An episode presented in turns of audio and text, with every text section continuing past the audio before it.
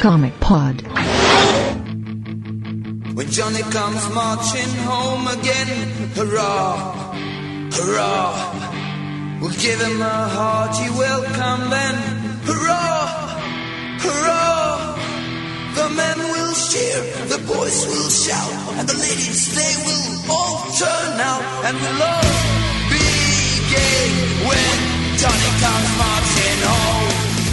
WhatsApp, como que ele funciona mais um pode, número 76. Eu sou o Matheus Cagino, estou aqui com o Ricardo, Oi. o Vlad. Fala. E a gente está recebendo aqui dois camaradas do Marvel 616, o Ed Olá, tudo bom? e o Eduardo. E aí, galera? Então a gente tem aqui hoje pra falar, aproveitar que o filme do Capitão América tá pra estrear aí, a gente vai falar hoje sobre a fase do Ed Brubaker no Capitão América e a gente já volta. Johnny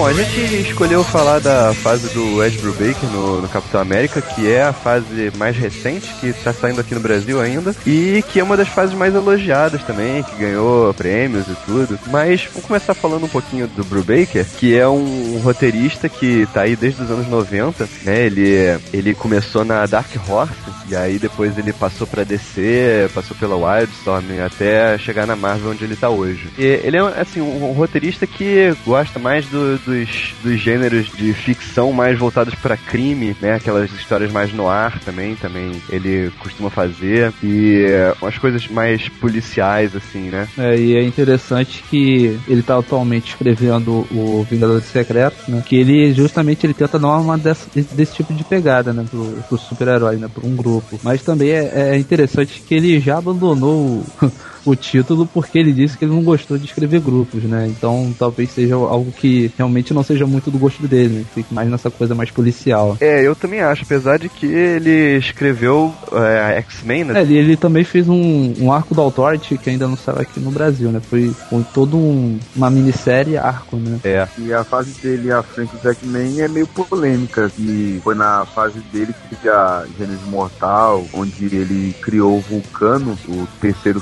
Summers, e é um personagem que nem todo mundo gosta. Caraca, E a fase era dele- dele, cara. Eu li aquilo e nem tinha noção que era do Blue Baker. É, Gênesis Mortal. A, a fase, a fase dele é meio fraca, tanto que é, o pessoal tava pensando justamente nisso, que ele se dá muito bem no É uma Capitão. bagunça, cara, né? Tipo, é um retcon enorme, né? E ele se deu, não se deu muito bem no grupo, do- no grupo dos X-Men, mas se deu muito bem no Capitão América e também no Demolidor, que justamente tem Nossa. isso que o Vlad falou, essa coisa de clima, coisa do crime, aquela coisa da, da prisão, que é O excelente. Punho de Ferro dele também é bem legal, na verdade. Agora que eu me lembrei também.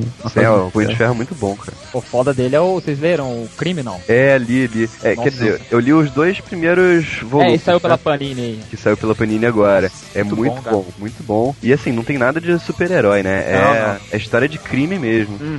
Fazendo um- uma rápida retrospectiva aqui da carreira dele, né? Ele começou em 91 na Dark Horse, como eu disse. Depois, em 2000, ele foi pra DC, onde ele escreveu algumas histórias do Batman. E ele fez parte do relançamento da revista da Mulher Gato, junto com o Darwin Cook, que é uma fase muito boa também. E depois ele escreveu um negócio que eu acho sensacional, que é o Gotham City como contra o crime. Nossa. É o Gotham Center. maneiraço. É muito bom, junto com o Greg Hooker, né? Uhum.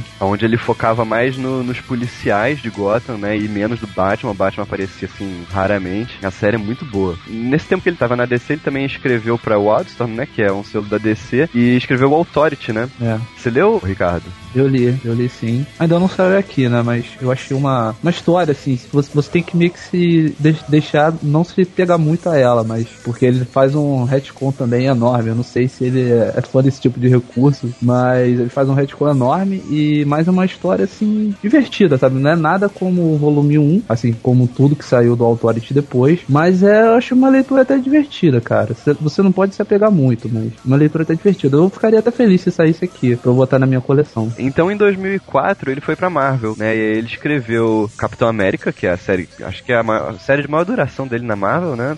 E ele também escreveu uma minissérie, Os Livros do Destino, também, não sei se vocês leram, eu li e eu achei muito bom, que é com o Doutor Destino, né? Essa história é muito boa. É aquela que ele reconta a origem do destino. É, é. né? E aí no final, aquela, só aquela cena onde o destino chega e o pessoal abre caminho pra ele entrar no castelo, já, já paga a revista. Já é muito É. boa essa história, muito boa mesmo. Muito boa, cara. A melhor origem do Doutor Destino que eu já li. E aí ele ainda escreveu os X-Men, como a gente falou agora há pouco, escreveu o Demolidor também, né? ele Nossa, pegou, foda. pegou a fase de- depois do Bendis, né? O Bendis saiu e ele entrou. A fase dele é muito boa também, onde o Demolidor vira o, o líder do Tentáculo, né? É, e, e passa um tempo na cadeia, junto com o Wilson Fisk. Não, É. muito foda, cara. É, ela, já, ela começa já com ele na prisão, que foi a É. herança que ele pegou do Ben. Uhum. E termina com ele tornando-se o líder do tentáculo. Também escreveu o Punho de Ferro, né? Que a gente também falou, que pegou um, um herói ridículo da Marvel e fez uma história sensacional. É muito boa essa fase do Punho de Ferro, cara. É, tanto que deu uma boa subida no personagem, né? Foi pros Vingadores e tal. E ele ainda escreveu a série Criminal, que a gente também falou pro selo Icon da Marvel, e tá escrevendo uma outra série agora pro Icon, que é o Incógnito, que eu não li, não sei se é bom, mas o pessoal tem falado bem. Falta chegar essas séries do Icon aqui, né? É, o Criminal saiu, né? Saiu dois volumes.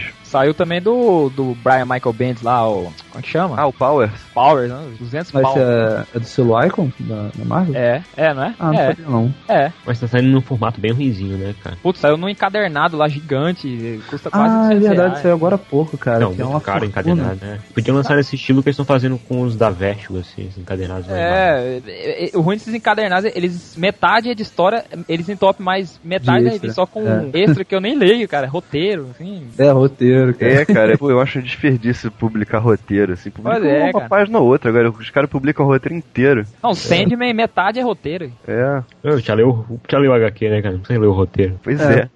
Ele também escreveu um negócio que saiu agora aqui no Brasil, mas eu ainda não li, que é o Projeto Marvels.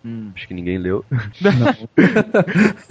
Pelo que eu sei, mostra os, aqueles, é, a origem do Tocha Humana original, lá na Segunda Guerra, acho que esses, aqueles Ah, primeiros heróis lá. Os invasores. O Tocha Humana, é, o Tocha Humana Android lá na Segunda Guerra. Né? Sei que tinha alguma relação com o Marvel do Alexon. Não, acho que não tem não. E ele tá escrevendo agora os Vingadores Secretos. Não, saiu já, né? Saiu, vazou. Saiu. E vai entrar no lugar é o Warren Ellis. É. Ele tá escrevendo Capitão América ainda. né? É, Tá. continua no Capitão América. Capitão América ele não sai mesmo, não. Ele também ganhou vários prêmios, né? Vários Eisner, vários Harvey Awards, né? De melhor escritor. Inclusive por Capitão América, que é a série que a gente vai falar hoje. Mas também por Demolidor, Criminal e outras coisas.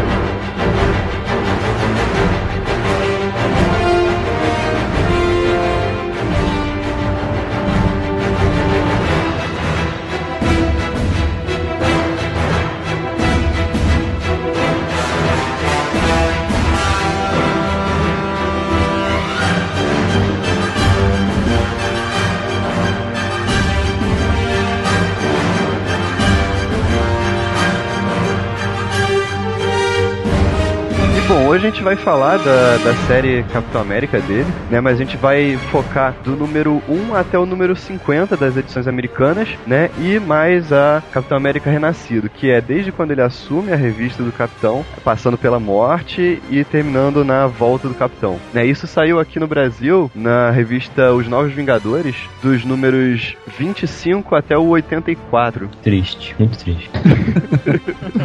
Os Vingadores é uma merda. É uma falta de comprar essa de Capitão América. É, que isso, cara. Ah, Pô. que isso, o pior mix de todos Que os tempos. isso. Pô, né não, cara. Não, não, não tem mais a Miss Marvel, não, cara. É, não, agora é. talvez seja bom. Eu parei na edição 52, porque tava muito ruim, cara. Ah, quando tinha Miss Marvel era foda, né? Agora- É, Ah, Marvel, Miss Marvel não dava. Bom, vamos começar com os arcos então. O primeiro arco do Brubaker no, no Capitão América é o Tempo Esgotado, onde ele, já na- no início, ele começa matando o Caveira Vermelha, né? É, o finalzinho da primeira lá já. Pá, mata caveira. E a, a história do arco é o seguinte: o Alexander Lukin, que é um, um, um ex-general soviético, né, e dono do- de uma empresa, é, como é que chama a empresa dele? Cromos. Cronas. Cronas. É. Cronas, né? Cronas. Se não me engano, é Crona. Corporação Crona. É. Que nem aquela novela que passa na Globo, o Crônica. Nossa. Bom, ele, ele contratou É o Albieri, né? o Vampiro. Esse General Luckin, ele contratou um, um cara pra matar o Caveira Vermelha e roubar o, o cubo cósmico, né? Que o Caveira Vermelha tinha um cubo cósmico que tava um pouco danificado, né? É, essa parada aí pra mim não ficou muito clara. Ele fez um cubo cósmico, né? A partir de fragmentos. Não, é isso? acho que ele fez? achou um cubo cósmico. Só que tava meio Ah, danificado o cubo cósmico. Ah, Aí ele precisava de energia pra carregar ele. tipo, era o cubo cósmico mesmo. Não, era um cubo cósmico. Hum, caraca, tô por É, fora. eu acho que existem vários, né? Cubos cósmicos. É. A, a Ima já fez, a, a Hydra já fez, então é, não é um só que existe, são vários por aí. Esse negócio aí da. Que aí depois revela que quem é o assassino do Caveira Vermelha é o Soldado Invernal. É Isso. nesse arco já, né, que mostra o. Bucky. como- Dá a entender que é o Buck voltou. Isso eu acho que foi uma coisa meio inesperada, né? Porque lá nos Estados Unidos, eu li esses dias no artigo que antigamente eles tinham uma gíria que eles diziam só o Buck continua morto, sabe? Quando alguém falava de morte em quadrinhos. e aí o cara trouxe o Buck de volta, tá ligado? Hoje em dia é só o tio Ben, né? Pois Só é. o Tio Ben. Não Só fala muito alto, não. Ó, mas essa volta foi foda, cara. Na época eu achei que ia ser, sei lá, aquelas voltas sem pé nem cabeça, mas foi boa, cara. Ah, não, foi cara. O arco do Não. retorno do Buck, cara, o arco do Soldado Invernal mesmo, pô, é meu preferido. Desce toda a passagem dele, cara, muito bom. É, quando eu soube que iam ressuscitar o Buck, eu falei, pô, tá de sacanagem, né? Mas não, Uhum. cara, o negócio ficou muito bom. Por coincidência, foi na mesma época que o Jason Todd voltou. E É, ambos eram parceiros do- dos heróis e retornaram da morte. Só que a volta do. do até a pessoa viu meio com. Não viu com bons olhos a volta do Buck por causa da volta do Jason Todd. Que eu Ah, o acho. Bucky, ele voltou um pouquinho antes, não foi? É, então, porque ele voltou um pouco antes. E a, a volta dele foi meio tosca, assim, né? Ele ressuscitou por causa do, do soco do Superboy, não sei o que lá. e aí o pessoal tava meio que ressabiado por causa disso, tava meio com um preconceito com a volta do Buck. Mas apesar de esse negócio de ressurreição já ter cansado, a, a, narra- a narrativa foi bem construída. Não, e é, e é interessante, né? Porque nesse primeiro arco, o tempo esgotado, ele vai jogando várias coisinhas assim, né? Pra atiçar a sua curiosidade, né? Porque você fica muito intrigado pra saber quem é aquele assassino, né? Uhum. E quando, porra, e conforme o arco vai se desenvolvendo, né, você vai ficando mais e mais interessado. E quando você vê a história dele, pô, é, eu, eu achei muito interessante, né, cara? Tipo, e também o momento quando ele, no, no final do, do arco do Soldado Invernal, né? Pô, foi toda uma situação muito bem planejada, muito bem escrita, né? Com todo o requinte mesmo de, de narrativa policial, né, cara? Que tem um assassino misterioso. É muito legal, cara. Ah, jeito que ele usa os flashbacks também, né, cara, ele tem um time muito bom, assim. É, eu ia falar justamente isso, né? Porque, por exemplo, eu nunca tinha lido Capitão América, né? Aí eu peguei assim pra ler mesmo de curiosidade essa fase, né? Justamente porque era muito bem falada. Então, eu acho que ele situa o leitor muito bem com esses flashbacks, sabe? Ele, ele apresenta realmente todos os personagens de uma forma muito bem contada, né? E, e realmente, é, esses flashbacks são muito bons e, assim, não é aquele flashback extenso, né? Ele vai, ele conta uma, uma pequena situação do passado do Capitão América, né? Pra justamente dar referência histórica, né? É importante pro desenvolvimento da, da narrativa. E ele continua, né? Ele não fica muito preso ao flashback. É muito bem feito. Inclusive, isso no primeiro arco é até bem utilizado, porque o Caveira no primeiro arco tava usando o cubo cósmico pra, tipo, causar umas alucinações no Capitão, né? E essas alucinações acabam funcionando meio como um flashback também. E isso pode criar tudo amarrado, né? Tudo bem amarradinho. Tem influência ali do cubo cósmico e tal. É, é legal que não é assim uma, um flashback gratuito, né? Ele encaixa isso na história, fazendo com que seja alucinações, né? Isso. Pô, mas mesmo se fosse gratuito, eu, eu achei bem escrito, cara. Podia meio que ficar por si só, achei bem legal. Mas o, cara que desenhou esse primeiro arco, o Epstein, ele atrasa bastante, não atrasa? Porque direto eu via outros artistas completando o, o HQ ou uma edição que não era ele. Cara, uma coisa que eu achei interessante sobre essa revista do Capitão América, ainda mais agora que você pegou o gancho da arte, é que eles usavam o mesmo colorista, né? E eu não sei, acho que não tinha os dados do art arte finalista. Mas você via que mudava o, o desenhista, mas não mudava tanto a arte, né? Muitas, muitas coisas características da arte. É, Então. mudou umas quatro vezes, né, o desenho. Você, tipo, não parece que mudou, né? É, exatamente, você não clima. percebe. O colorista, tipo, mantém o colorista, né? E ela tem um- uma característica, assim, muito própria, né? Muito própria, né? Das cores e tal, do padrão de arte final. Sempre aquela coisa um, um- meio que realista, né? Mesmo da arte do Steve Epting. Uhum. Lucky Ross. Isso. E, Eu fui descobrir tem agora que é brasileiro. Que isso, cara? Ah, a primeira vez que eu vi Ross na capa, eu pensei que era o Alex Ross que tava desenhando o Capitão América. Pô, falando nisso, há quanto tempo eu não via desenhos do Luke Ross, cara? Não via ele desde o Homem-Aranha, dos anos 90. O cara até fiquei surpreso. Caraca, o Luke Ross. Cara, agora na, na, na Marvel Day que eu fui ver que ele era brasileiro, cara. Puta que pariu. Nossa, Você viu que a gente tava anunciando o Luke Ross e achou que ele, que, que ele ia chegar falando inglês. É, que nem o neguinho que americaniza o nome, né? Tipo, Ed Barrows. Caraca, quem é esse cara? Aí você viu Eduardo Barros. Nada. Rod Reis, né? Voltando um pouquinho nesse negócio que vocês comentaram sobre os flashbacks, uma das funções deles também foi apresentar o, o Buck para os leitores novos, porque o impacto que a volta dele trouxe, que o pessoal mais, mais das antigas não teria nenhum pro pessoal novo, né? ninguém, ninguém conhecia. Então foi uma forma de mostrar que aquele garoto foi importante no passado do Capitão para poder gerar um impacto, não mostrar que aquele assassino era o próprio. Né? Não, e a personalidade que ele deu pro Buck na Segunda Guerra, assim, que antes era mostrado que molequinho, o caso lá do capitão. Aí já mostrou É, uma coisa mais. Ele era o cara que saía com a metralhadora pra matar o pessoal na linha de frente lá. E, É, e se, se eu não me engano, ele deu uma envelhecida nele também. Deu. É? Ele É, era é, só três é. anos mais novo que o, que o Steve. Isso. O que, na, originalmente? É, agora é originalmente, né? Na nova cronologia. É. Na cronologia que ele deu, sim, o Buck tinha 21 quando eles caíram. 21, é, uma parada dessa. E nas edições originais ele era um garotinho mesmo, lá roda. E eles também usam o Buck com uma parada muito interessante, que ele é meio que o cara que vai pela surdina, né? E mata os caras na faca pelas costas e tal. Tipo, uma Ele parada bem é mais dark, assim. Batedor. Acho que ele é tipo um batedor, né? Um É. comando, né? Agora, uma coisa legal também desse arco é que eles tentam incriminar o, o outro Buck, né? O Jack Monroe.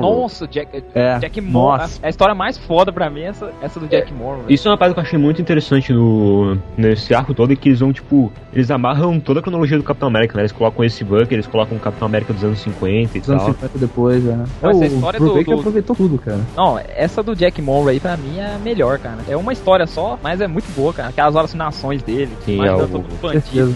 Edição 7, A Solitária Morte de Jack Monroe. Nossa, muito boa, cara. É, porque durante o, o, o primeiro arco ele morre, né? O, o Soldado Invernal mata ele. E depois tem essa edição só sobre a morte dele, né? Como é que foi? É, como eu falei, tipo, é- acho que é lá atrás. Aí ele coloca a morte do cara, aí só na edição 7 ele vai explicar, né, o que aconteceu ali. Vai, vai mostrar o que aconteceu depois, né? Antes e depois, né? Uma coisa que eu acho legal também no, nessa- na passagem toda do Breakman, que já começa nesse arco, é que ele traz um monte de, de personagens do, do Capitão mesmo e insere eles na história toda, né? O Caveira Vermelha, o Ossos Cruzados, a Ima, Falcão. o Falcão, Então, é. a Sharon Carter, né? O... O pessoal dos invasores lá, o Union Jack também. É, apesar de que eles só aparecem numa história. Isso. Mas esses outros, eles aparecem durante a passagem inteira do Brubaker, sabe? Ah, sim. O Bruce O Falcão Baker- depois vira sidekick do Buck, né? Ele fez pelo, pelo Capitão, mais ou menos o que o Jones fez pelo Hal Jordan. Não, pera, não. Não, é- Porque, pelo menos inicialmente, né? Tá dizendo O- que ele fez o Capitão América virar uma babaca. Não, tô falando aqui na, Ah, ele quando, distribui ele- socos, pelo menos, né? Quando, quando o Jones assumiu lá aquela lanterna verde renascimento ele- e posteriormente, ele fez justamente isso, de pegar a- as coisas da mitologia do personagem, erros e acertos, e colocar tudo numa coisa, uma coisa só, né? Que é o que o, o Blue Baker fez, de colocar o. trazer o Falcão, o Falvo, o Todos os caras aí das antigas. Ah, qual que é o Zola lá? O, É, a o Vinzola. a- Ah, me diga uma coisa, vocês que são mais conhecidos, a pecado é a criação dele? Ou é também. Não, tem cara Apanhar muito do tiro. antigo. também Já foi- tinha? Já existia? Eu nunca tinha Já. visto ela antes, não. A filha do Caveira? Isso. Já tinha sim, Eu nunca tinha acho visto. sim. Porra, então foi um puta do apanhado também. Ela deve ter surgido nos anos 90, então, quando eu parei de ler, porque antes eu não lembro, não. 84. 84? Caraca. Ah, então tá. Aqui, aqui saiu em 90, então tá certo. É. É, até que o, o, o Caveira Vermelha, não. O Osso Cruzado, quando tá tentando fazer ela voltar à consciência dela, ele meio que conta uma história dela. Ele diz que a Shield envelheceu ela, depois rejuvenesceu. Isso até explica porque ela era mais velha, ficou mais nova de novo. é. Porque ela perdeu a memória, né? É. Sim, ela foi presa pela Shield e eles fizeram uma lavagem cerebral.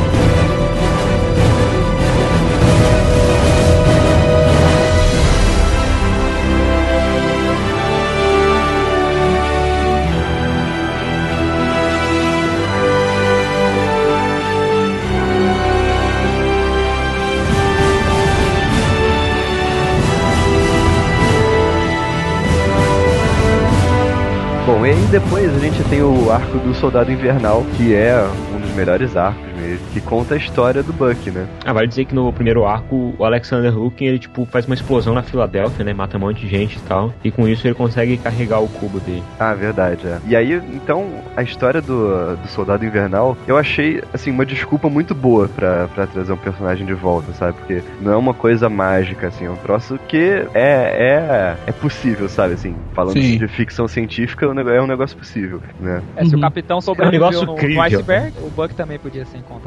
É crível, né? É, é, é, tem razão, é incrível. Porque assim, a história, pra quem não sabe, é o depois que o Buck morreu, o- entre Não, não aspas, né? onde todo mundo pensou que ele morreu, né? Ele foi resgatado pelo governo da União Soviética e, e ele foi congelado, né? Ele Não, não. Ele foi congelado, ele caiu junto com o Capitão América, aí ele foi congelado, aí eles descongelaram ele. É, e ele perdeu o braço na explosão, né? Então ele ganhou um, um braço, Braço mecânico. mecânico que foi evoluindo ao longo do tempo, né? Conforme a tecnologia foi avançando, o braço dele foi melhorando. É. É. Isso que é muito maneiro. E como os soviéticos são maus, eles transformaram ele num assassino. A É. ideia é um herói como Capitão América. Ele era um assassino que ficava congelado o tempo todo e quando eles precisavam Não, dele. de início não, né? De início ele, ele recebia treinamento e tal. Eles mandavam ele pra campo, só que aí ele começou a meio que se lembrar. E assim, depois que eles mandavam ele pra missão, eles congelavam ele. Mas não era desde o começo que eles congelavam. É, isso é uma desculpa por que ele não envelheceu tanto, né? Porque ele só envelheceu sim. enquanto ele não estava congelado. E foi nessa época também que ele conheceu a Viúva Negra. Eles trabalharam juntos. E, é- e é interessante também como eles usam isso pra, pra vários fatos, assim, que, tipo, mudaram o rumo da Guerra Fria, né? Eles usam o Buck, tipo, matou não sei quem, que mudou o rumo de tal fato da Guerra Fria e tal. Ele é meio que uma lenda da Guerra Fria, o Soldado Invernal. É, isso é legal também que eles inserem ele na história de verdade, né? E aí, bom, nesse arco, o Capitão América, junto com o Homem de Ferro e o Falcão, conseguem localizar o cubo cósmico, né? Que o, o Luke tinha pego do Caveira Vermelha. E ele e o Capitão recupera o, o cubo e usa o cubo pra restaurar as memórias do Buck, né? Pra fazer ele voltar, ele lembrar de quem ele era, né? E aí depois ele destrói o cubo cósmico, né? Logo depois. É, ele fica doidão, destrói. É, vale lembrar que o, um o braço, Caveira né? Vermelha, antes de morrer, ele inseriu a consciência dele no cubo cósmico, né? E aí ele tá no corpo do Alexander Luke. É, mas isso a gente não, não sabe ainda nesse momento, né? Não, é nesse arco, né? Não, no finalzinho, acho que no- nos últimos quadros mostra lá o caveira. O reflexo do caveira na, na frente do Loki. E isso que é uma coisa que eu achei muito boa também nesse- nessa história toda, que a morte do Caveira, né? é, na verdade, assim, ele fez, fez você acreditar que o Caveira tinha morrido, e aí depois ele te mostrou que a- a- o Caveira tava com a consciência dentro do corpo do Looking, né? E aí acabou transformando dois vilões em um. É legal que assim, ele não aparece até que o Luke usa o cubo cósmico. Quando ele usa o cubo cósmico, ele passa a ter a influência do caveira, né? Não foi gratuito, né? Teve uma razão. É, eu achei estranho, mas ele, ele colocou na história que, que esse era, era o plano do Caveira, já era esse, né? De colocar a consciência dele no cubo, mas eu achei uma coisa meio esquisita isso. É, eu que ele colocou como cubo, backup. cara, pô, é aquela parada, né? É meio que você pode fazer qualquer coisa, né? O cubo Quase. altera a realidade, ele pode meio que usar o cubo de, de qualquer forma assim na história dele. né? É que, na verdade, isso vai também de uma história que era é, antes de Heróis Renascem, vai que um arco que teve do Mark Wade. E eles acham um cubo cósmico que estava Hum, pela alma Foi do publicado aqui, não foi? É, Foi publicado Capitão naquela- América Renascido, não foi? Não, não, É, é, Operação Renascimento. É Operação Renascimento. E aí, ne- nesse arco, o Caveira ressuscita o Capitão América, ele, ele ia morrer por causa da degenera- degeneração do soro. E aí eles vão atrás de um cubo que estava possuído pela, pela alma do Hitler. E aí esse cubo iria reconfigurar o mundo numa versão nazista do, da Terra, né? Como se os alemães tivessem ganhado a guerra. Então isso é meio que um precedente. Talvez se a, a mente do cara estiver dentro do cubo, a, a influência dele sobre o poder da, de alterar a realidade seja maior. Talvez a ideia fosse essa. Ele colocar a mente dele lá dentro seria mais eficiente do que ele simplesmente portar o.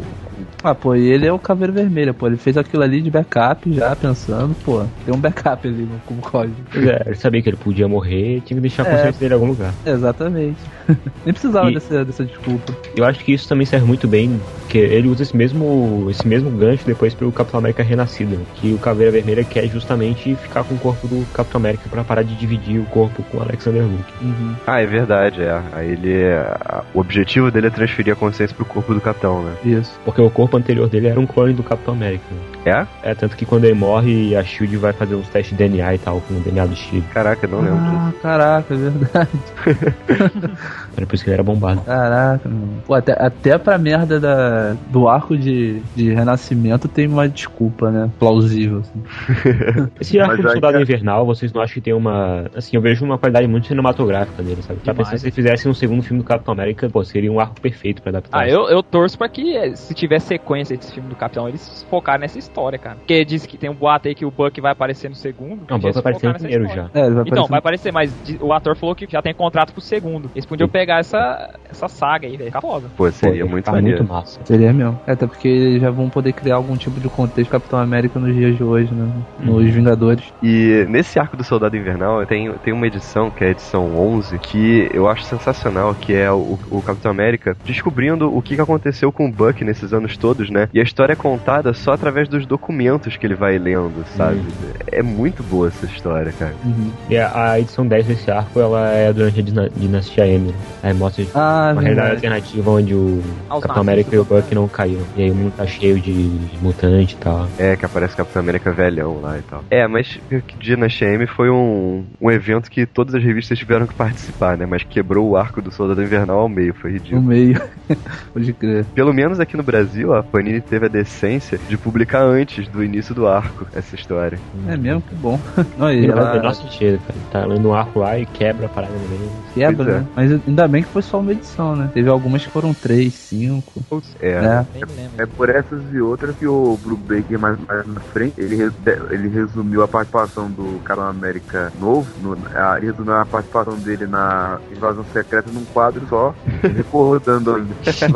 Pô, pô, já, já quebraram a minha história na Guerra na Dinastia M, agora vou, vou ter que dedicar uma história inteira pra explicar como é que foi parar na invasão. Aí ah, vou explicar rapidinho num quadro só e continuar o que eu tô fazendo. E, e a, a guerra civil também meio que desestabilizou o arco dele, porque ele tava usando direto o Nick Fury, né? E de repente ele não podia mais usar. Mas isso já era antes, né? Isso foi Mas na ela- Guerra Secreta. A Guerra Secreta. É, Guerra Secreta. é. Não, e assim, é interessante que ele, ele sempre passa a, os arcos dele praticamente um momento, né? Do, di- diferente assim do universo Marvel, né? Aí tem um que é, é antes da Guerra Secreta, aí tem um que é depois, aí outro que é antes da Dinastia M. Aí, Pois se eu é, não me engano, o primeiro ainda é, é, é. Como é que é? Ele é entre a queda, né? O Vingadores a Queda, isso. Sim, até que ter o Capitão. América puto lá que caiu, os Vingadores. É mó estranho, cara. É, Ah, não, de certa não. forma, a guerra civil que encaminhou todo o processo pra morte do assassinato do Capitão América, né? Eu acho que ele usou muito bem isso, né? Ele usou muito. Ele usou a Mega Saga a favor dele. É, na Guerra Civil sim, na Guerra Civil ele conseguiu usar direito a Mas- favor da história. Cronologicamente ela se passa até depois, né? A morte. Depois de Guerra Civil, mas. É, logo Não, na a cabeça não de fosse- todo mundo. A morte não acontece na Guerra Civil, né? Ela acontece Não, é depois.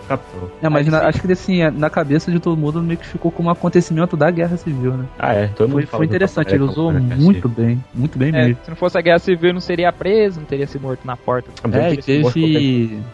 teve tains depois até. É, Olha. o Tain do Capitão América na- durante a Guerra Civil foi praticamente todo com o Buck, né? Agindo com o Nick Fury e tal. O Capitão Isso. América quase não apareceu nele. Aí teve até uma edição especial do, do Soldado Invernal, como com jovens Vingadores, bem legal até. Já que a gente tá falando sobre essas interações, começou a falar dos, dos Jovens Vingadores, é legal também ver que o Soldado Invernal começou a ser é, rediconizado em outros personagens, que ele começou a aparecer no passado do Wolverine, foi ele que matou a esposa do Wolverine, que é a mãe do Daken. Começaram a inserir ele em várias, várias coisas assim, do passado. Na, na, na própria história do Wolverine Origins tem uma, uma rixa que surge entre o Wolverine e o Buck, coisas que a gente não, não tinha antes, né? Naquela mensal, né? O Wolverine Origins. É aquela Wolverine Origins mensal. Aquela bosta. Teve um, o primeiro arco dele que mostrou que o soldado invernal que matou a esposa. O, o Buck começou a meio que se enraizar em vários, em vários campos da editora.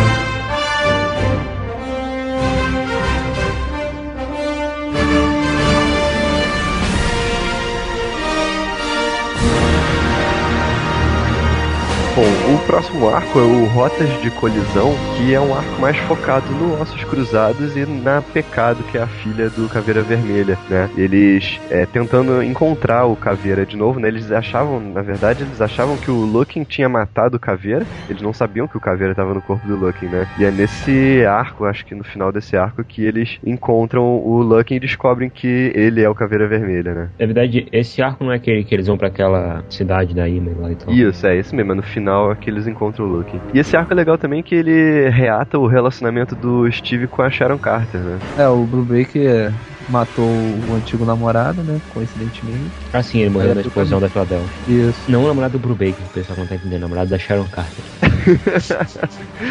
Calma aí, explica de novo, cara. Agora nem eu entendi. Nem eu. o namorado da Sharon Carter morreu na explosão da Philadelphia, no primeiro arco. É, Ah, tá. é. No, no finalzinho ele tava tentando desativar a bomba, se eu não me engano. E aí depois a gente tem um, um outro arco pequeno também, mas é o arco que mostra os outros heróis do que fizeram parte dos invasores, né? O Union Jack, a Spitfire. Uhum. É. Eles passam em Londres, né? A Blitz do século XXI lá. Eu achei bem legal, sabe? Pra- exatamente por mostrar esses personagens, né? Ele até traz um vilão, né? O grande mestre lá, que ele é o neto do grande mestre original e tal. É, o Union Jack também não é o Union Jack original, né? Ah, não, mas a Spitfire é. A Spitfire É. é. Tem, eu tenho uma desculpa pra ela não ter envelhecido que eu não me lembro qual é agora. É, eu também não, acho que ele passa batido por isso. Deve ser, devia ser de alguma outra história antiga e. É, não, mas ele fala, eu só não me lembro qual é. Fez um pacto. Caraca. Ela é uma velocista, né, cara? Ela envelhece mais devagar, sei lá. É, ela é velocista. O Union Jack ele é um caso lá, né? Então sempre tem um cara que é o Union Jack, mas nem sempre é o mesmo tipo. É, nesse arco que o Buck e o Capitão eles agem juntos pela primeira vez, né? Lá quando, tipo, tem aquele ataque a empresas Cronos, que é o próprio Caveira Vermelha que faz, para meio que tirar toda e qualquer suspeita que tenha da empresa. Aí aparece um robô gigante lá nas ruas de Londres e o Buck e o Capitão meio que se juntam assim pra derrotar ele. É, é, é o É, Capitão. o Buck tava atrás do, do Luke, né? cara? Uhum. E o Capitão atrás dele, né? Não, o Buck tava trabalhando pro Nick Fury. É, mas ele tava atrás do Luke, não? Sim, mas por causa que o Nick Fury tinha pedido, não, por vingança. Ah, tá. E é nesse arco também que o, o aceita a influência do Caveira Vermelha, que até agora ele tava negando, né? E a- agora ele aceita e faz até aquela máscara de Caveira Vermelha pra usar quando a personalidade do Caveira tiver dominante, né? Esse lance da máscara é meio que uma referência antiga, que antigamente ele, usa, ele usava máscara. Aí depois parece que a, aconteceu alguma coisa, algum acidente, que ele ficou aquele, aquele aspecto, mas antigamente tinha alguma versão dele que era máscara. É usava. quando, quando ele foi criado lá na, na guerra? É, tinha uma, que te- teve o Caveira Vermelha, tinha um caveira, teve um Caveira Vermelha que ele foi o Caveira Vermelha que matou os pais do, do, do, do, do Peter Parker, era uma, uma- um outro cara, né? Teve, teve- agora eu não lembro agora se foi o original mesmo, que usava máscara antigamente, ou se era esse cara que era tipo um Caveira Vermelha falso. Mas Então, segundo essa cronologia do Brubaker, ele já usava máscara desde, desde sempre. É, então eu acho que é o próprio Caveira mesmo, que, que antes ele usava máscara e aí teve algum acidente, algum, alguma coisa que deixou ele com o rosto meio feinho, né? Meio feinho é bondade. Aí depois a gente tem o, o arco que se passa durante a Guerra Civil, que é o arco Tambores de Guerra, né? E o, o, o Capitão América, durante a Guerra Civil, né? Ele se recusa a, a trabalhar pro governo por causa da lei de registro dos super-humanos, que ele é contra, e ele acaba ficando, ficando inimigo do governo, né? Ficando contra o governo. Ele acaba virando fora da lei e monta um movimento de resistência e tudo mais. Enquanto isso, né? O Caveira Vermelha ainda tá na mente do, do Looking, e agora ele, ele recrutou também o Dr. Né? Que o Dr. Faustus tá infiltrado na SHIELD e ele tá colocando o plano do Caveira em prática, que é, é influenciar a mente da Sharon Carter, né? Pra, pra conseguir dominar a mente dela. O Falso entra como psicólogo da, da SHIELD, né? Ele controla não só a Sharon Carter, como vários outros agentes da SHIELD. Isso depois serve pra, desculpa, pra como eles resgataram o Ossos Cruzados, né? É, e nisso aparece também o Arnim Zola, né? Então, quer dizer, agora o, o Caveira Vermelha, isso que é, que é uma coisa legal também, ele tá comandando como se fosse uma, uma, uma sociedade ali de vilões trabalhando pra ele, né? Tem o Arnim Zola, o Dr. Faustus, o Ossos Cruzados, a Pecado, todo mundo, né? Pensei agora aqui, o Arninzola, ele é tipo um teletubb do mal, né? Tem uma TV, uma tela na barriga, uma anteninha na cabeça. Não, ele é um Teletubby robótico, né? Porque do mal todos eles são. Ah, é verdade. Ele me lembra um pouco o HAL 9000 com aquele olhinho dele. E bom, aí o, o Caveira tá, tá botando em prática o, o, o golpe maior dele, né? Que vai acabar na, no próximo arco, que é a morte do sonho. E esse arco ele é dividido em três ato- atos, né? O primeiro que é a morte do sonho, depois o fardo dos sonhos e depois o homem que comprou a América. É, são três arcos, mas assim, no primeiro mesmo que ele morre, né, que o, o Caveira consegue botar o plano dele em prática, então quando o Capitão América tá sendo preso, né, o, o Ossos Cruzados atira nele de, cima de um prédio, e aí no meio da confusão toda que, que cerca, a Sharon Carter chega lá e dá três tiros nele. A Uhum. Sharon Carter é dominada pelo Dr. Faustus, né. Mas Sabe uma- uma coisa interessante que esse arco tem, e até os anteriores também, é o, o ritmo que ele tem. Eu tava, não sei se vocês assistem, eu sou muito fã de seriados, né? E uma série que eu assisto chama Breaking Bad, tava comentando com um amigo meu que a- essa série ela tem um ritmo perfeito, porque ela, ela é lenta, só que ela não, não te impedia essa lentidão, né? Quando ela tem ação, ela vai lá pra cima, assim, e deixa um pico de adrenalina. E essa fase do Blue Baker, ela é meio assim. É, esse plano do Caveira, por exemplo, ele, é mega lento. É, cada história apresenta um pouquinho, apresentando um pouquinho, e,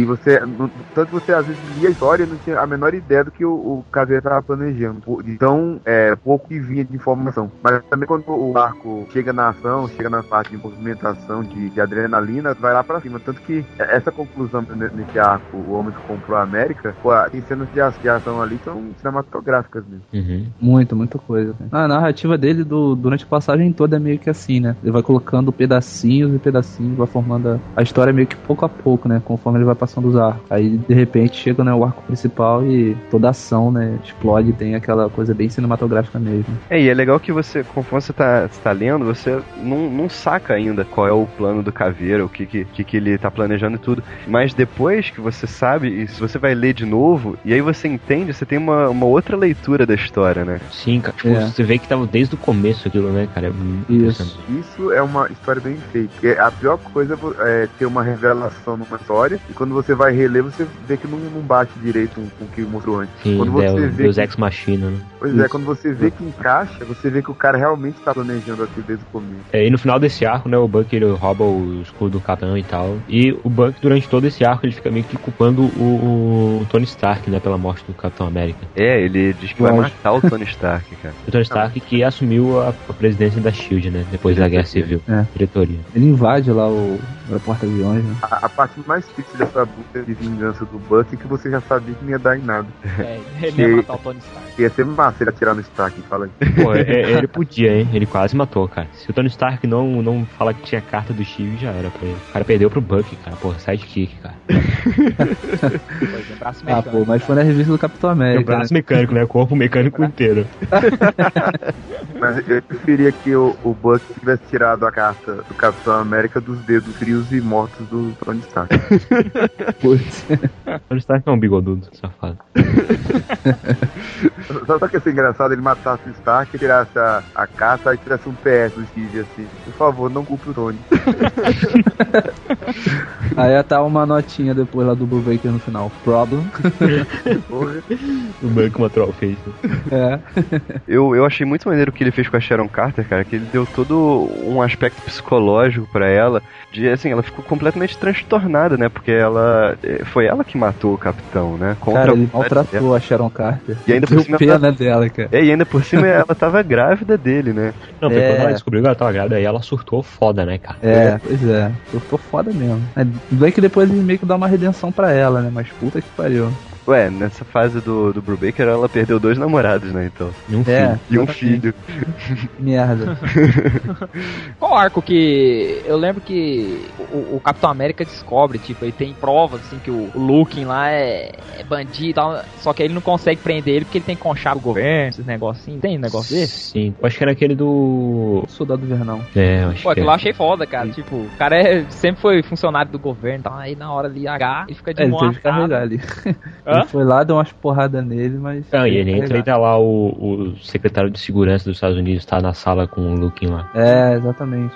E- Isso é uma coisa que vira e mexe Aí, acontece aí ele nas fala, do ele pega, chega pro Capitão América e manda o Capitão América pedir desculpa, cara. Puta. É. É. falou, isso é uma ordem. o cara fala o Capitão América, isso é uma ordem, uma vacilo. Mas Isso é uma parada também que é bem explorada, né? Tipo, como o Capitão América ele começou a ser meio que. O pessoal esqueceu, né? Tipo, do Capitão América heróico da Segunda Guerra. Ele não é mais tão herói quanto ele foi. Tanto que a gente vê isso na, na hora do julgamento dele lá, que ele tá sendo levado, que tem umas placas de traidor, assim e tal. E, tipo, gente pensa, tipo, porra, o pessoal esqueceu tudo que ele fez pelo país dele, tá ligado? Uhum. Não, o Steve deixou de ser tipo um. um- É bem contraste assim até com a versão Ultimate dele. É engraçado, engraçado isso, né? Porque o, a versão Ultimate ele é o soldado, né? É o puramente soldado. E o Steve no, no universo Marvel normal, o 616, ele, deix- ele meio que virou um símbolo, né? Ele virou um. Tipo uma espécie de, de símbolo mesmo do, do americano, né? Ele, ele deixou de ser mais. Ele meio que virou mais do que o Capitão América, de ser mais assim um, soldado, né? Um capitão. Ele, ele meio que representa os valores da Constituição americana, assim, né? os principais valores mesmo americanos, né? Ah, ele independente do, do que seja o governo, né?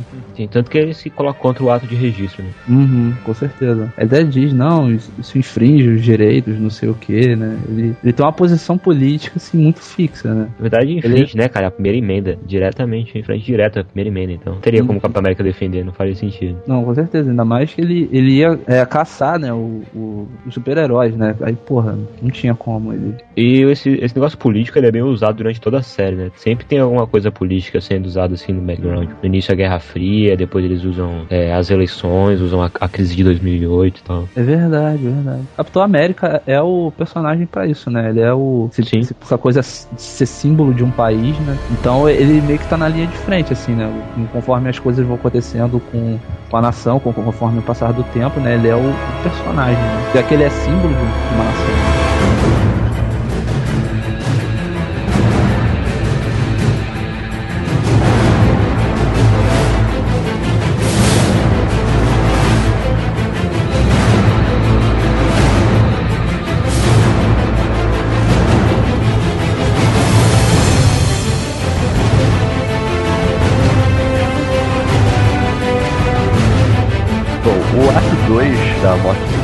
Fardo dos Sonhos, aonde o Falcão e a Viúva Negra resgatam o Buck, que tinha sido preso pelo Caveira Vermelho, né? Ele foi enfrentar o Caveira Vermelho e o Caveira Vermelho usou a palavra, um comando-chave, ele, foi, né? ele foi enfrentar o Luke, né? Só que ele acabou descobrindo que o Luke era o Caveira Vermelho. É, pois é. E aí ele usa um comando-chave que desliga a mente. Sputnik. Sputnik. É Sputnik, E nisso a Sharon também tá, tá presa. sim. E é nesse arco que o Buck é, decide vestir o, o manto do capitão, né? Ele não decide, né? Na verdade ele nunca quis vestir o manto do capitão, ele diz. Ele diz que ele, o Steve mostra a carta pra ele, ele fala que ele não aguentaria ver ninguém mais vestindo esse manto, então ele veste. Ele não veste o manto do capitão, né? Ele usa um uniforme variante, que ele não ia usar o uniforme do Steve, né? É muito simbólico assim e tal. Aí ele pediu pro Alex Ross fazer um. É, desenhar um. Mandou um e-mail. Cara, eu acho que o uniforme do Buck ficou interessante porque geralmente eu sou extremamente contra armaduras, eu odeio armaduras, mas é uma armadura que funciona, tá ligado? Só me dá aflição, olha aquele escudo na frente. Parece um escudo. Dá a impressão que quando ele vai É, sentar, vai é. furar a bexiga dele, assim. Aquilo É, dá uma eu- aflição também. Eu penso a mesma coisa, cara. Mas eu achei ele maneiro, achei ele Não, é bem bom, legal, muito legal. Ele é estiloso, mas acho que é um pouco funcional, né? Não, é bem funcional, cara. Tem hora que leva um tiro, porra, se ele não tivesse aquela porra, ele tinha morrido. Porque o Rogers que é um ele super soldado, cara. brilhoso daquele jeito. Porque o Rogers É, é, ele um é super soldado, ele aguentava. O Buck, o Buck, se ele tomar um tiro, já era. É, mas pô, ele não protege muito, né, cara? Ele só protege aqui a parte do peito. Tá, mas o resto ele tem o escudo, né, cara? Ah, ele é boladão, pô, qual é? ele é o Capitão América, pô. Tem, tem uma piada Ah, muito engraçada com um disso. mais antigo que o... Tipo, porque era uma coisa que eu sempre me perguntava. Sempre tem aquelas lutas com um monte de capanga, assim. Tem vários tiros e nunca acertam, né, cara? É, eu ia falar isso, cara. Aí acharam o cara perguntou assim, ah, por que você nunca é atingido? Ele fala, ah, eu enxergo mais rápido. É, eu enxergo melhor. cara. Vai falar, como é que você consegue desviar das balas, né? Porra. Aí fala, não, eu enxergo melhor. Ele desvia mesmo, cara. Ele Ele desvia, ele chega mais rápido. É. O Buck não, por isso que o Buck precisa usar um negócio de platina lá. De, E uma pistola. Porra, cara. Assim é a pistola. É, o que É. eu acho mais legal é que ele, ele usa o uniforme do capitão, mas ele age como o Buck, né? Ele não age como o capitão. Tipo, uma das partes que eu achei mais maneira é, acho que é a primeira luta dele com o uniforme do capitão, que Isso. ele arremessa o escudo assim pra cima dos caras, e o escudo passa por cima, e os caras ficam olhando e zoando ele, ele tira o revólver. Eles falam assim, Capitão América, hein? É, e tira o revólver e atira no joelho dos três. É, pode crer. Muito maneiro. É, É, ele fala, né? ele- O Steve era um super soldado, ele podia sair É. na porrada. Eu sou só um cara normal com braço de ferro. É esse Ah, ele mesmo fala, que vou lutar do meu jeito, né? Vou fazer o. Vou honrar o manto do Capitão América do meu jeito, né? Ele até, ele até tenta amenizar um pouco, mas ele mantém as características dele. Isso é bacana. Ele usa uma faca também, né? Além da pistola. É. Ela Ah, luta com ossos cruzados, que o osso atira a pistola dele, ele pega e enfia a faca na perna dele. É, isso é bem legal, né? Tipo, ele. É, é que nem aquela coisa, né? Que. Da comparação, né? Tem, tem o Buck, tem o Capitão América, né? Os dois são Capitão América, né? E tem aquela coisa também do Batman, né? Do Batman de Grace ou Batman Bruce Wayne, né? Tipo, eles são, usam o mesmo codinome, né? Mesmo, mesmo, mesma identidade secreta. Mas, pô, eles são personagens distintos, né? Eles são pessoas, né? Distintas, lutam de formas diferentes. E assim ele, ele já, já ganha o leitor, né? Com isso. Não é, você não vai continuar lendo, por exemplo, o, o Steve Rogers com um nome diferente. Não, ele é Sim, o não é aquela parada super amigos, né? Que a personalidade do cara é o poder. Ele tem um poder, de certa Chefe forma, diferente, né? Uma coisa que é legal destacar dessa parte aí do Buzz, assumindo como Capitão América, é o mérito que tem que dar pro desenhista também. Porque um- uns tempos atrás eu li uma entrevista do George Perry, que é o desenhista da Crise nas Infinitas Terras, que foi o primeiro cara que desenhou o Wally West como Flash, quando ele decidiu que ser o Kid Flash assume a identidade do Barry Allen. Então ele falou que o desafio era mostrar uma pessoa diferente usando o mesmo uniforme e você mostrar, mostrar que era outra pessoa. Porque é, é muito fácil, às vezes, o cara desenhar o Capitão América e você não consegue diferenciar. É o mesmo Pois é. uniforme, ou um uniforme parecido, né? E Imagina ele o Jim Lee fazendo isso. ou um Rob Liefeld, por exemplo. Pois Mas é. o- os desenhistas do Capitão, que foram. foram Não, o Rob Liefeld até os caras que não são, meus personagens são iguais, cara. Pois é. Mas há uma tendência, por exemplo, por exemplo, há uma tendência você deixar personagens parecidos. Assim, às vezes, você por, exemplo- por exemplo, você não, não tem muita diferença de certo desenho da Mary Jane e da Jean Grey, por exemplo, É. em ruivas, né? Então, você pegar o Capitão América e você ter a diferença ali, você vê que ele é um pouco menor, te- tem as diferenças físicas também, né? Não só o uniforme é novo, mas o- você vê mesmo ele estando mascarado que a outra pessoa tá ali. Então, é uma junção de roteiro que mantém a personalidade do cara, as características de usar arma, faca, coisa do tipo, o Steve não, não faria. E também tem a questão do desenhista ser bom e mostrar no traço que é um outro cara faria, Lee né, até, cara? o, até o comissário Gordon é bombado. Não, e, e essa cena do, do Buck sacando o revólver, sabe? Na, na primeira edição que ele é capitão, pra mim é muito icônica por causa disso, cara. Já, mostra ali, poxa, é outro Capitão América, sabe? Ah, durante esse ar- arco fardo dos sonhos é interessante dizer que as corporações cronas, elas meio que to- controlam todo o meio político, né, cara? Que usando o, o Faustus, o Caveira Vermelha, ele, ele faz lá a lavagem dele num, num político, né, que depois vira candidato a, a presidente dos Estados Unidos. Mas antes disso, a corporação Cronos, ela aumenta todo o preço do petróleo e tal, e causa toda uma crise nos Estados Unidos. E aí tem toda uma revolta nas ruas e tal. E isso, eles meio que, eles usam a história deles pra justificar a história que tava acontecendo, né? Porque isso foi durante a crise de 2008. Crise imobiliária. Isso, porque ele- aí depois eles dizem que a Cronos também tinha um controle sobre a parada imobiliária e tal. E aí nisso eles usam esse cara, esse político que estava sendo controlado, justamente pra vir com essas ideias assim, logo depois dessa crise, e esse cara sendo controlado pelo Caveira Vermelha, né? E aí eles trazem de volta o Capitão América dos anos 50 e tal, que aparece, salva o cara e diz que apoia as ideias dele e tal. Capitão Loucão. É, isso acontece no terceiro ato, né, do, da Morte do Sonho, que é o homem que comprou a América. A crise começa no segundo. É, começa no segundo, mas vai, vai se intensificar no terceiro, que é, é aí que o, o Capitão dos anos 50 vai aparecer mesmo e é, eles vão dizer que é o Capitão América de verdade, né? Ele, ele é, né, cara? Porque ele é um cara que ele fez de tudo pra ficar igual ao Steve Rogers, então. Então ele, ele é igual ao Steve Rogers. É, Ele fez Teria um modo de provar que ele não é assim, tirando o fato de ele ser louco.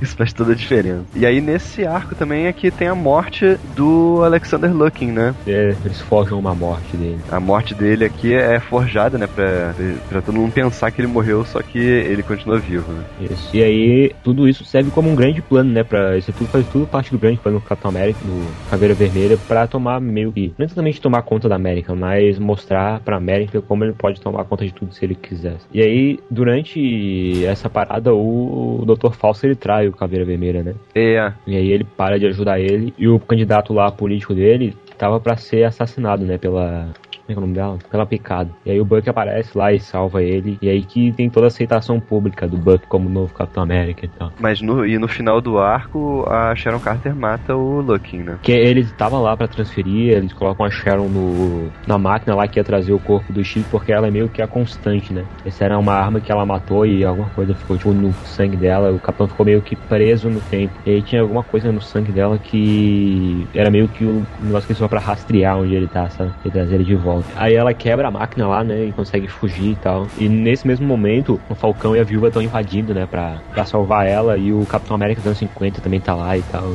E ela acaba matando o Luke, mas antes o Caveira Vermelho consegue, consegue transferir a consciência dele pra um robô tipo aquele do Armin Zola, né? É, o, Ele também virou um Teletubby robótico. quando a Sharon Carter é resgatada, né? Ela acaba perdendo o bebê. É, não, ela perde antes. Quando ela tenta fugir, ela luta contra a pecado. Ela a leva uma pecado facada. Dá uma facada na barriga dela. Ah, é, na luta contra pecado, é verdade. Mas mas foi sorte dela, né, cara? Morreu, ela deu um filho do Capitão América. Ele conseguia todo começar a trabalhar pro da todo vida. Porque todo bebê, todo bebê em história em quadrinho é um problema, cara. Ou ele vai, viaja no futuro e volta velho, É, a verdade. não É. cresce. ou pactos demoníacos tiram ele da existência. Não, a May, a Ou May então só, uma- só então- sobreviveu no futuro alternativo. Né? Ou então ele é um anão que nunca cresce, igual o. Franklin Richard. Todo anão nunca cresce. Isso, pode crer. Ele, ele é um anão como o Franklin, né? É. Pô, o filho dela podia virar um novo Buck, né, cara? Ele, Ah, vocês lembram daquele, aquele, o Nômade, o Jack Morrow, que ele dava com uma Inês nas costas? Sim, era a filha Eu ia dele. falar isso. Podia pôr, né? Colocar uma máscara no bebê e saia É. Muito seguro, né, cara? A do Lucky Cage até agora não é condenado com ela, só foi raptada rapidinho lá, né, pelos Screws. Até agora É. não inventaram nada pra ela ainda. Por enquanto, né, cara? Por enquanto. A gente vai inventar. É, enquanto o Bendis estiver escrevendo, que quando outra pessoa for escrever os Vingadores já era, né? Ela vai falar isso, né? Ela é cria do Bendis, né? É. O Bendis escreve. É, cara, só o Buck continuava morto. O próximo arco é o Flecha do Tempo. Nesse arco, o, o Buck, ele, ele encontra um, um chinês lá que ele tinha resgatado durante a Segunda Guerra e agora ele é, era, um, era um garoto superdotado, né? E agora ele tá fazendo experiências é, malucas lá. Com todo cientista. como todo cientista dos quadrinhos. e, e ele tá usando os restos mortais do Tocha Humano original, né? Ele rouba O Tocha Humana original. matou a mulher ou a mãe desse cara, foi? Sim, a mulher. Porque durante a Guerra Fria, o Buck agindo como soldado invernal, uma das missões dele foi lá e matar esse cara, né? Só que aí ele falhou. Porque esse cara ele tinha um guarda-costas, que era o Homem Sem Face, que foi a tentativa da China de criar o super soldado deles. Só que deu Aí- errado e virou um homem sem face, assim, tipo uma sombra. Aí pra não perder a viagem, ele matou a mulher do cara. É, e fugindo, assim, ele tava trocando tiro com todo mundo, aí ele entrou numa janela atirando. Tipo, porra, quem faz isso, né? Mas tudo bem. Ele tem um braço de ferro, ele podia ter quebrado a janela com o braço, mas não, ele quebrou atirando. E aí acertou a mulher do cara e matou ela e tal. Falha nossa. Não, foi Desculpa aí. Foi mal, hein? Foi mal. Não faço mais. E aí o, o Buck ele chama o Namor, né, pra ajudar ele a acabar com, com esse cientista e lutar contra o Tocha Humano original, né? Namor que também fez parte dos invasores, né? É, esse é um arco que tem muitas referências aos invasores, assim, né? Tem vários flashbacks e tal. E Flash do Tempo é justamente porque é, vai mesclando, assim, né? Vários acontecimentos aqui são reflexos do passado do Buck, né? É, faz mais ou menos como ele tava fazendo com, com o Capitão América antes, né? Que fazia aqueles flashbacks e tudo. O Brubaker faz a mesma coisa agora com o Buck, né? É, mudou o estilo de narrativa. E o interessante é que o quando o capitão recuperou a- as memórias do Buck, ele meio que entrou num, num esquema Sylvester Stallone de redenção, né? Eu preciso me, me redimir de tudo e ter minha redenção e tal. E nesse arco é interessante que ele tava agindo como capitão, e aí em determinado momento da história ele volta a ser o soldado invernal, porque ele meio que fala que aqueles atos foram cometidos pelo soldado invernal, e o soldado invernal que tinha que consertar a situação, não o Capitão América. Achei legal Sim. isso daí de, tipo, o, o símbolo que eu tô usando hoje não é digno de estar aqui, eu tenho que resolver isso como do jeito que eu era antes. Uhum, com certeza. Inclusive, eu acho a roupa do Soldado Invernal uma roupa muito boa pra um super-herói, assim. Ela é neutra, sabe? Uma, um uniforme preto e tal. Nada demais. É, Agora que ser não. Capitão América, ele tem que usar aquilo, cara. Não pode voltar É a um roupa pulante. É bem coisa de espião mesmo. vê um destacamento de soldados, é, vão atirar em quem? Atira naquele cara com a bandeira dos Estados Unidos no meio ali. Tem um braço mecânico, né? Fica uma parada brilhando lá também. né? Esse arco é desenhado pelo Luke Ross, né? Ah, é. Esse já é o primeiro arco que ele desenha. E esse é basicamente o último arco antes do, da volta do, do Steve Rogers, porque as edições 49 e 50 são, são edições simples ali que não trazem muita coisa, né? Fala um pouco sobre Sharon Carter e tal. É, foi só pra São encerrar. 50 é legal, cara. São 50 é tipo o aniversário do Buck. Aí vai mostrando vários Isso. aniversários dele durante a guerra e tal. Ah, é Sempre verdade. acontece alguma merda no aniversário dele. É legal que dá um encerramento, né, assim, em teoria, né? Uhum. Pra, pro arco todo de, de história, né, pro Buck. A Panini lançou isso aqui num negócio bacana, né? Eles lançaram tudo junto, assim, uma edição só do Capitão América de Novos Vingadores. É, é coisa que eles não costumam fazer, né?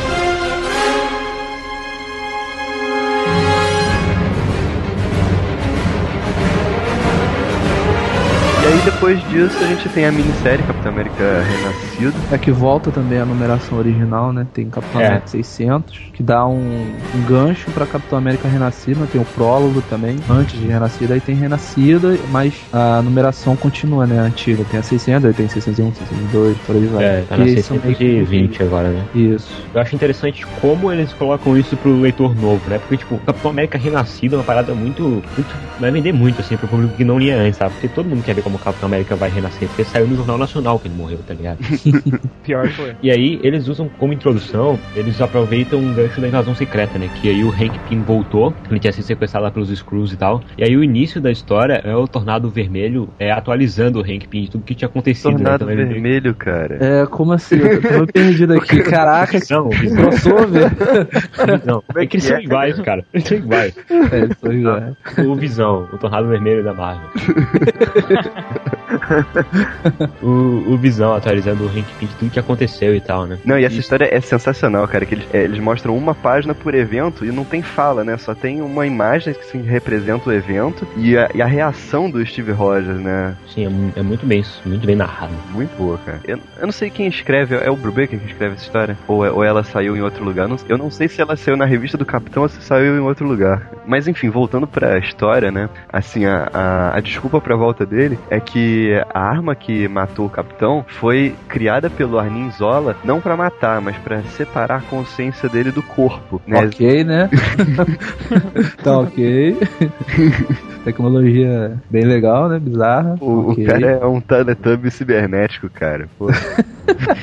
O cara pode tudo, né? Tem direito a tudo. O cara é um É. teletubbie cibernético. E ele, ele fez isso, né? Ele separou a consciência do, do Steve Rogers do corpo dele. Só que com a interferência da Sharon Carter depois, né? É, isso meio que desandou e a consciência dele acabou ficando presa no tempo, né? Foi voltando a vários momentos do passado do Steve, ele foi relembrando várias coisas e pulando de um momento pro outro, né? É, porque inicialmente ele tinha ficado só preso, assim, tipo, num num espaço sem, sem existência no tempo, né? Meio assim, tipo, num ponto do espaço só, do espaço e tempo. E aí, quando a Sharon Carter destruiu a máquina, ele começou a viajar pela parada. E ele não só fica viajando pelo tempo, como ele meio que. Ele Revive entra, né? Ele revive entra, ele, ele re- revive mesmo, que ele Só que ele meio que. tem um déjà ele vu. Ele tem déjà vu no meio. Ele diz que ele revive, mas meio que como um espectador no próprio corpo, né? Que ele, ele sabe que aquilo vai acontecer e ele não consegue fazer aquilo acontecer de outro jeito, né? Ele acontece do jeito que aconteceu mesmo. É, eu meio que entendi que ele tava no corpo mesmo, ele tava fazendo aquilo, meio que automático, mas ele meio que lembrava né? Ele tinha uns déjà vu ali no meio, ué. Ele fala, ué,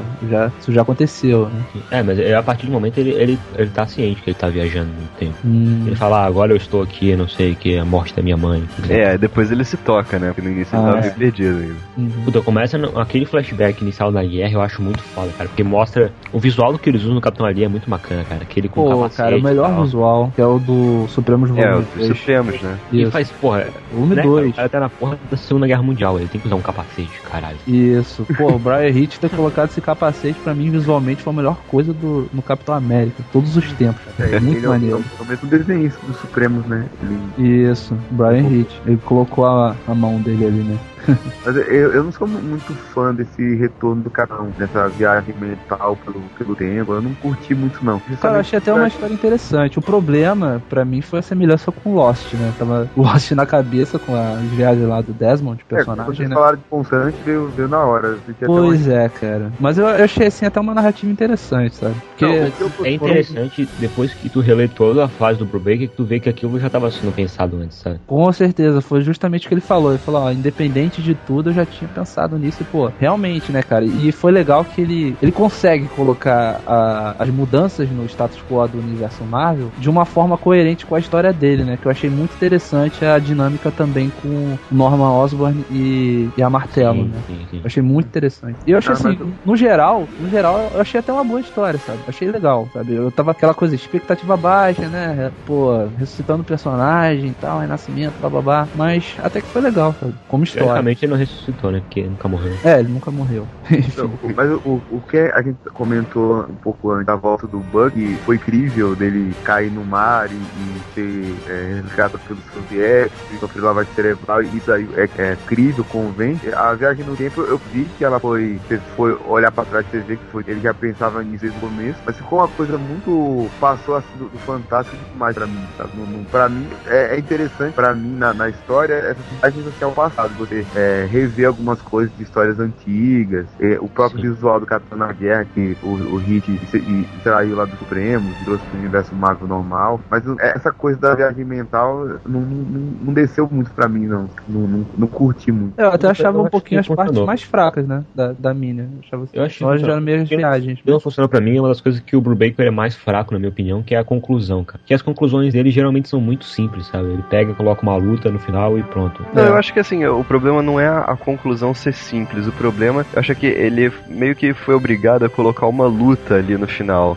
né? E acho que não precisava disso, sabe? Com certeza, não, porque é o, eles deram, a Marvel deu isso numa cara de evento, né? É, Porque a história, ela é bem pacífica, assim dizer, né? Não, não tem porrada. Só no final que rola aquela porradaria estancada dos infernos. É, tem. E o que tem são alguns confrontos mais pequenos, né? Que foi o tipo Sim. o Ares e o, e o Venom contra o Buck e a, e a viúva e tal. Uhum. Mas, Mas, são confrontos justificado. pequenos. Né? Bem, bem no estilo de, de narrativa dele, né? Existem os conflitos e tal, mas é aquela coisa mais luta mesmo, né? Contra um, não é aquela porrada generalizada lá, Bendis e Novos Vingadores, né? É, no final ele colocou só os Vingadores ali, colocou uma, uma porrada de Modok, né? É, É, ele o, quis dar um clímax, né? o dá um Caveira clímax, Vermelha né? é gigante, sabe? Nossa, É, esse achei ridículo. Não, esse caveira gigante aí. não- tipo, não serviu pra nada. Chama o né, cara? Megazord, né? Só É. fala essa, chama o Megazord.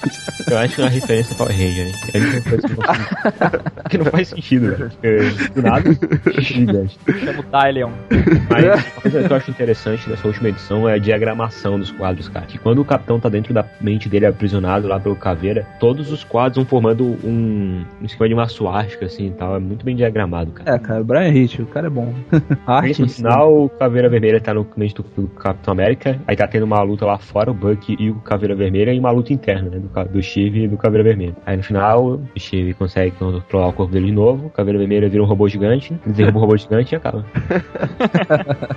é isso que eu digo, a conclusão é muito simples pra mim, assim, sabe? Não, tem, tem aquele twistzinho do. Ah, não, acho que isso é depois, né? Que ele... É, depois tem uma edição que- que é Rui Wild the Shield, né? Que Isso, eu ia falar aqui no justamente Brasil. isso. Quem erguerá o martelo, o escudo. Que é, teoricamente é a conclusão mesmo, né? É que aí mostra que quando o Capitão América tava voltando pro corpo dele, ele teve mais um devaneio, só que aí foi do futuro, né? Aham. E aí ele viu o Buck morto e tal. Só que ele viu o Buck morto com um uniforme de soldado invernal. E aí ele decide deixar o Buck continuar sendo Capitão América, porque ele pensa, pô, se eu vi ele morrendo como soldado invernal, se ele tiver vestido de Capitão América, ele vai morrer.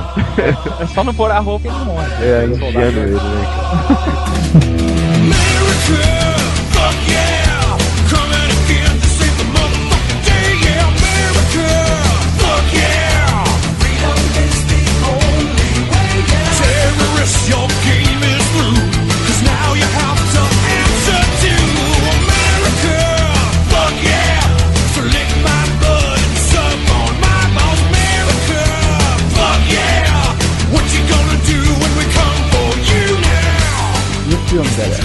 filme? Quer especular alguma coisa? Então vamos fazer assim, conclusões finais sobre o arco do Brubaker e expectativas pro filme do Capitão América. Boa. Como eu falei, né, o, o Brubaker a- é um, um autor que faz você apreciar a lentidão, né, que o ritmo dele é aquela coisa meio lenta às vezes e tal, mas que tem o ritmo certo, a, a- ação chega na hora certa, as revelações chegam na hora certa e tudo faz sentido. Não curti muito a volta do Steve, e tal. eu sabia que ele ia voltar, porque, né, to- todos voltam, principalmente com o filme chegando aí, mas eu não sei, eu esperava, não esperava uma viagem no tempo, é, fez sentido, mas não curti tanto assim, mas fora isso, no geral, gostei muito do, de todos os arcos, gostei do, do Soldado Invernal, gostei de como foi a passagem, gostei da ousadia de ter, durante muitos meses, a revista Capitão América sem ter um Capitão América, qualquer outra revista talvez afundasse sem ter um, o herói título, né, porque ninguém, ninguém usando o nome propriamente dito, e gostei Mesmo, muito né, tipo, durante muito tempo ela fica focada no Buck, mas o Buck ainda não é o Capitão América. É, o Buck era o protagonista, mas ele não era o personagem título ainda, né? E, e foi usado fazer uma coisa dessa. E aí, sobre o filme, né? O filme tá chegando aí. Eu, sinceramente, não estou muito empolgado, assim, por causa que o Capitão América é o Chris Evans, né? E Evans não, não me anima muito. E a- até brinco que eu falo que nesse filme eu vou torcer pro Caveira Vermelha, porque o Caveira Vermelha é o agente Smith. então vou, vou torcer pro Caveira Vermelha dessa O vez. V também, pô. Olha isso. Ah, mas o, o V você nem vê a cara dele. O V você não vê o, aquele, aquele Smith é muito mais impregnado no imaginário popular aí e tal. Então, né, vou torcer Ele é o Elrond, cara. Também. pro Elf também e tal. Mas aí eu vou torcer pro Caveira Vermelha, né? Vamos ver aí se o Chris Evans vai convencer, né? Mas eu né, não tô muito animado, mas eu tô torcendo pra ter um bom filme. Ó, Eu que acompanho o Capitão América já leio desde os anos 80, lá quando era pequeno. Eu acho que essa fase do Brubaker, acho que é a melhor que ele já teve na história dele, eu acho. Achei foda mesmo. Tirando o robô gigante caveira vermelha lá, né? Lá foi triste. E relação ao filme, cara, pelo histórico dos filmes da Marvel, eu achei esses produzidos por, ela mesma, Thor, Homem de Ferro, eu tô até que esperando um bom. Apesar do Chris Evans também, mas pelos trailers parece que ele não tá muito engraçadinho, não tem muita piadinha. E eu tô gostando também do visual do filme mesmo, bem meio opaco, assim, bem filme Segunda Guerra, mesmo. eu tô achando legal, cara. Não ser pelos soldados da Hydra, né? É, tá, é, tá muito comandos É. É, esse é o ponto negativo. É, é, Apesar de, pelo trailer, eles citarem que existe nazista nesse universo, mas tinha, que- tinha que ter nazista, né? mostrar realmente nazista. Mas aí o filme não ia vender na Alemanha. É. Tipo, tinha que mostrar, cara, o capitão socando Hitler, né? Ah, Porra. tá, É bom. Hoje em dia não rola. É, velho. É, ué. PG-13. Pois é, mas acho que ele pra não vender bonequinho do Caveira Vermelha com a suástica, né? E falar, não, por a Hydra. Mas, Não, ele tem o símbolo da Hydra. Então, pra não pôr a suástica, né? Tipo, ó, vender bonequinho com suástica, tá? vai a Hydra. Mas É. eu tô esperando um filme bom. Bom, galera, eu recomendo pra todo mundo a leitura do Capitão América do Ed Brubaker. Eu acho excelente, muito divertida. Eu nunca tinha lido o personagem, né? Acredito que, como muita gente, também tinha um certo preconceito. Mas isso, pô, com certeza hoje em dia não é válido, porque é uma ótima leitura, muito divertida. Eu também não gostei tanto, assim, da, da volta do Steve, justamente porque eu tava gostando muito do, do Buck como capitão, né? Mas ao mesmo tempo também eu não- achei tão ruim, não. Achei uma, uma história até divertidinha, né? Acho que ela cumpriu bem o papel dela, né? Aquela coisa, você já não tem uma expectativa muito boa pra renascimento de personagem, mas eu achei bem feito, né? E, e, e conforme você vai lendo, você vai ver que realmente aquilo tava no, no plano do, do, do roteirista, né? Do autor, do Ed Brubaker, né? Então eu recomendo pra todo mundo, né? A leitura do, do V5 do Capitão América. E quanto ao filme, eu também não tô lá com muita expectativa, né? Justamente por causa do, do que o pessoal já falou, né? Do Chris Evans. Caraca, o pessoal tá com preconceito, cara. Eu tô humana, Isso é galera. Cara, eu achei Apesar o de que eu Chris até gosto Evans, dele como apesar de eu não gostar cara. dele como ator, cara, eu achei que ele, assim, pelo que saiu, ele ficou muito bem visualmente como Steve Rogers, cara. Ah, isso sim. A não ser o beicinho, né? Muito tosco. Não consegue te fazer aquele beicinho, nossa. Inclusive aquele efeito dele, mole. dele, ele magrelo antes do soro lá tá muito bem feito. Ah, aquele é o Vlad. É a ponta do Vlad no filme, pô. Mas eu, assim como todo mundo, né, também quero que o filme dê certo, né? Ainda mais porque ele vai ser o Capitão América no filme dos Vingadores. Não tem, não tem jeito, né? Então, eu quero mais é que ele, pô, faça realmente um bom Capitão América né, e que ele, pô, consiga, talvez, no, no filme, né, mostrar assim, um personagem forte, né? Pra ele conseguir ser, ser líder dos Vingadores, né? Porque, pô, o filme. Ah, não, vai ser o, vai ser o Tony Stark, eu diria. Ele vai vai estar lá todo fanfarrão, né? E o filme do Thor, né, ta- também foi, foi bem sucedido, né? Já põe mais, mais pressão ainda no, no filme do Capitão América, né? Então eu, eu vou ver aí os reviews, né? Ver como é que ele vai ser analisado pra ver se eu vou ver esse filme mesmo. Mentira, a gente vai ver de Não. qualquer jeito. Mas, pô, se for um filme bom, cara, melhor, né? Melhor pra gente, melhor pra todo mundo, né? Pra Marvel, pra indústria do cinema, né? Enfim. Ah, cara, essa fase do, do Capitão do Brubaker é excelente, assim, eu, já gostei muito quando, eu- quando eu li, tava saindo aqui, eu fui lendo as edições, eu já tava gostando, e vendo agora em retrospectiva, assim, vendo tudo junto como um todo, você vê como, como o negócio é, é bem azeitado, sabe, como, como as coisas se encaixam direitinho uma na outra. E era amarradinho, né, cara? O roteiro é muito bem amarrado, cara. É, é sensacional, assim, você analisa, fazer uma análise assim dela como um todo, né? Porque uma coisa é você ler uma por mês ali, parando e tal, você não consegue perceber algumas coisas. Agora, quando você vê tudo junto, é que você vê a, a complexidade da história, né? É muito legal isso. E, é, infelizmente eu também não gostei do Capitão América Renascido, principalmente do Caveira Vermelha Robô Gigante. né? eu acho que ele podia continuar morto e o Buck podia continuar sendo capitão. É, ele continuou, né? É, E sobre o filme, eu tô com uma expectativa boa pro filme, principalmente por se passar na Segunda Guerra, sabe? Eu acho que é, é, uma, é uma jogada muito interessante, sabe? Fazer o, o filme na Segunda Guerra. uhum. Até pra seguir um pouco também do, do dos Supremos, né? Que, que a primeira edição é toda na Segunda Guerra. Eu acho que eles vão fazer uma coisa bem parecida. E eu acredito no. no. no Tocha. No, no Ele é ator de comédia, Evans, cara. Eu sei que ele fez não, cara, coisa. eu não sei, porque assim, o único filme que eu vi dele foi o Quarteto Fantástico, sabe? Eu não vi nenhum outro filme dele, então eu não posso julgar um cara só por Você um não viu aquele. Como que é? O besterol americano? É, o, não Ele é um foi besteirão americano. Ele com chantilly, chantilly É. dos mamilos. Ainda bem que eu não vi. Aí tá eu não vi também. E comenta aí um pouco a tua participação, velho. Do corpo do. De corpo não, cara. É o Vlad. É, cara.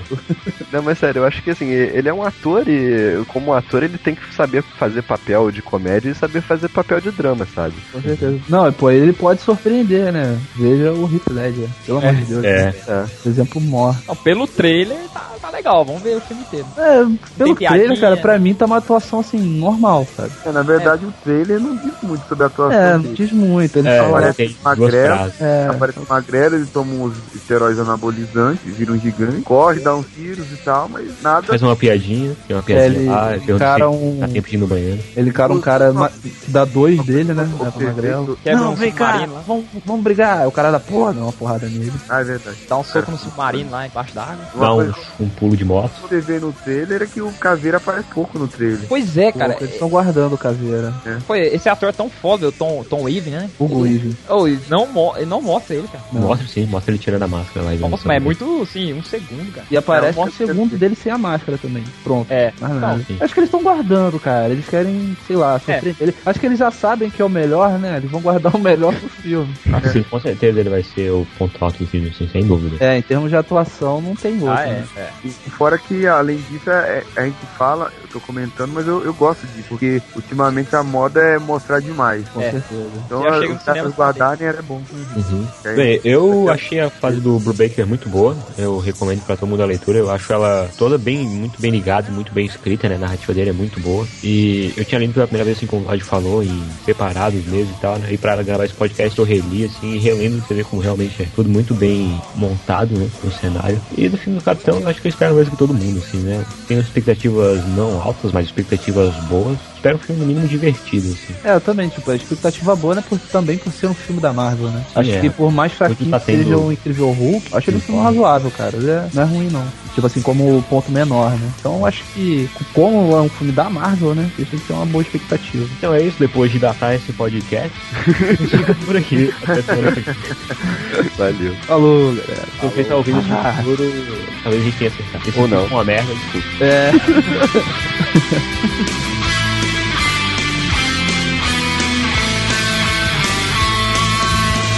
church bell will peal with your hurrah, hurrah, to welcome home our darling boy, hurrah, hurrah.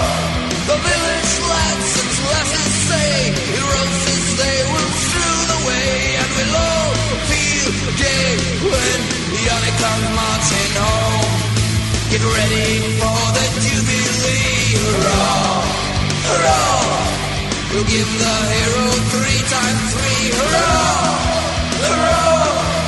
Laurel breath is ready now to blaze upon his loyal brow. Hello, feel day when Johnny comes marching home. Yeah.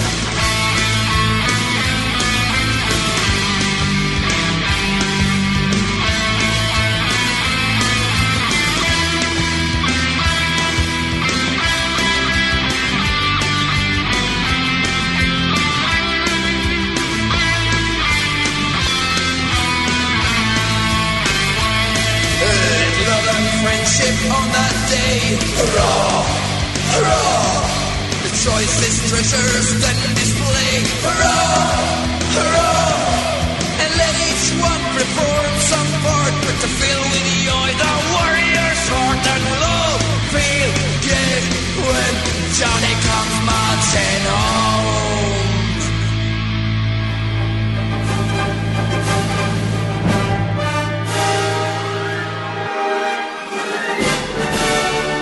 Comic Pod é o podcast do site multiversodc.com.